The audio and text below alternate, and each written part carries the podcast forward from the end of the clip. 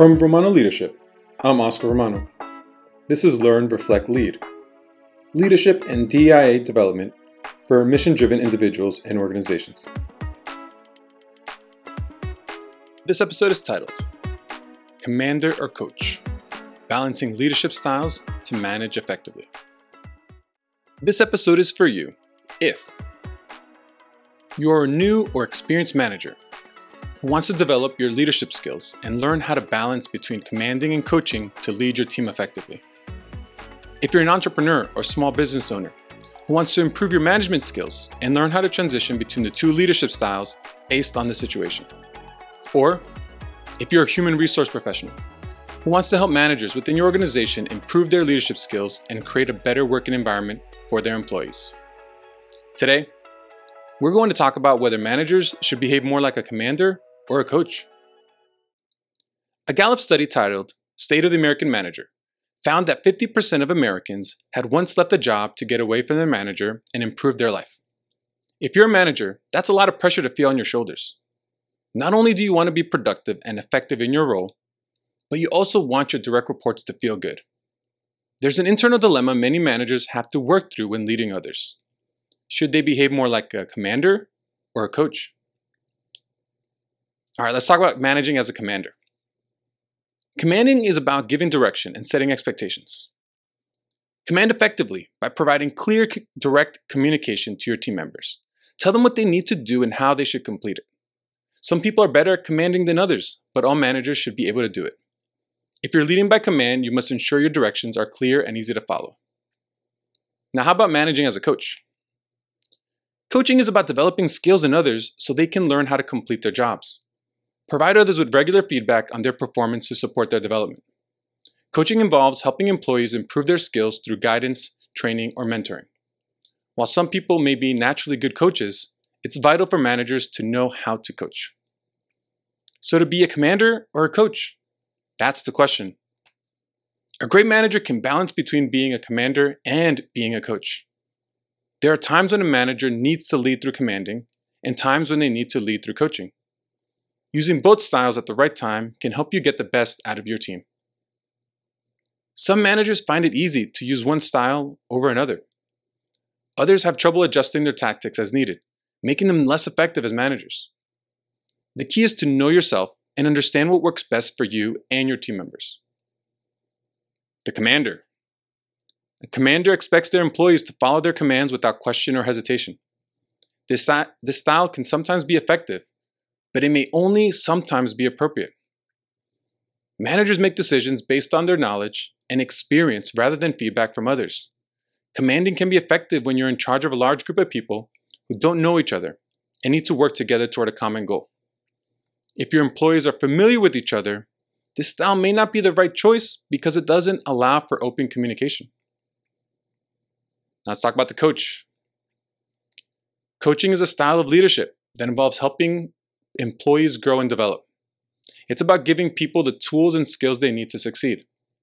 Coaching is an ongoing process, not a one-time event. Coaching comes from the belief that people can learn, grow, and change their behaviors to improve their performance. Coaches want their employees to succeed, but they also understand that there are times when an employee needs extra support. Coaches provide feedback so that employees can improve their performance.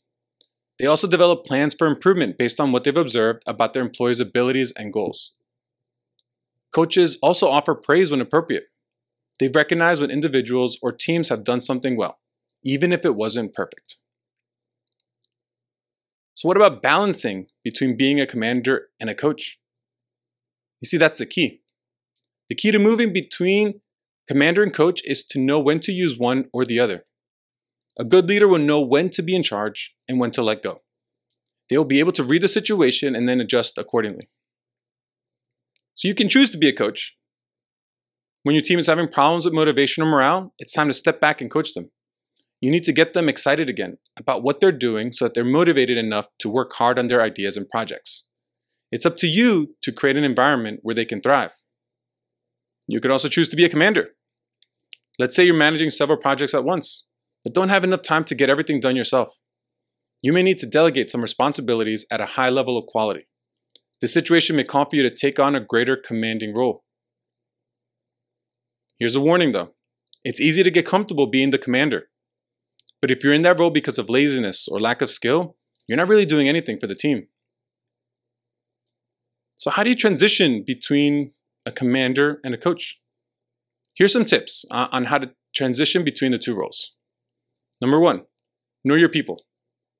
Before you give orders, make sure you know what motivates your team members.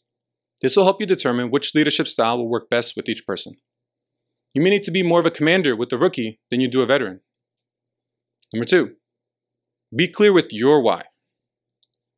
They won't be motivated if they don't understand why they're doing something. Explain why they need to complete specific tasks before giving them any direction or asking them for their input.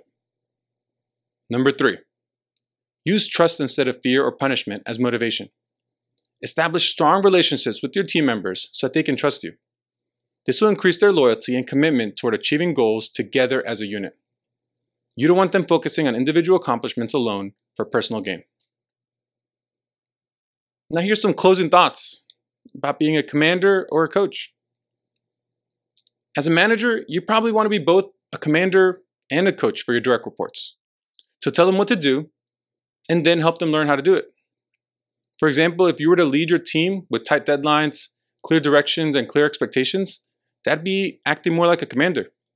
But if you wanted to, to be there with feedback as an active supporter, that would be more like managing like a coach. The key, though, is knowing when to be which. It can be challenging to weigh the line between making expectations clear and helping your people grow. A few signs can tip you off when you need to get on the right track. If people are not following directions and failing to meet goals, they need more commanding. If they feel micromanaged and restricted, then they probably need more coaching. Whether as a commander or a coach, focus on providing a clear vision for your team. Doing so will help them understand how their efforts tie into the organization as a whole. Now it's time for you to commit. Which comes easier to you, being a commander or being a coach? And what do you need to work on? Being a commander or a coach? Let me know how this goes. Thanks. That's it for this episode of Learn, Reflect, Lead. Thank you for watching on YouTube or listening via podcast. If you're interested in more, you can find me at romanoleadership.com or connect with me on LinkedIn at Romano Leadership. If you like this episode, please share it with your friends, subscribe, and leave a review. I'm Oscar Romano. Until next time.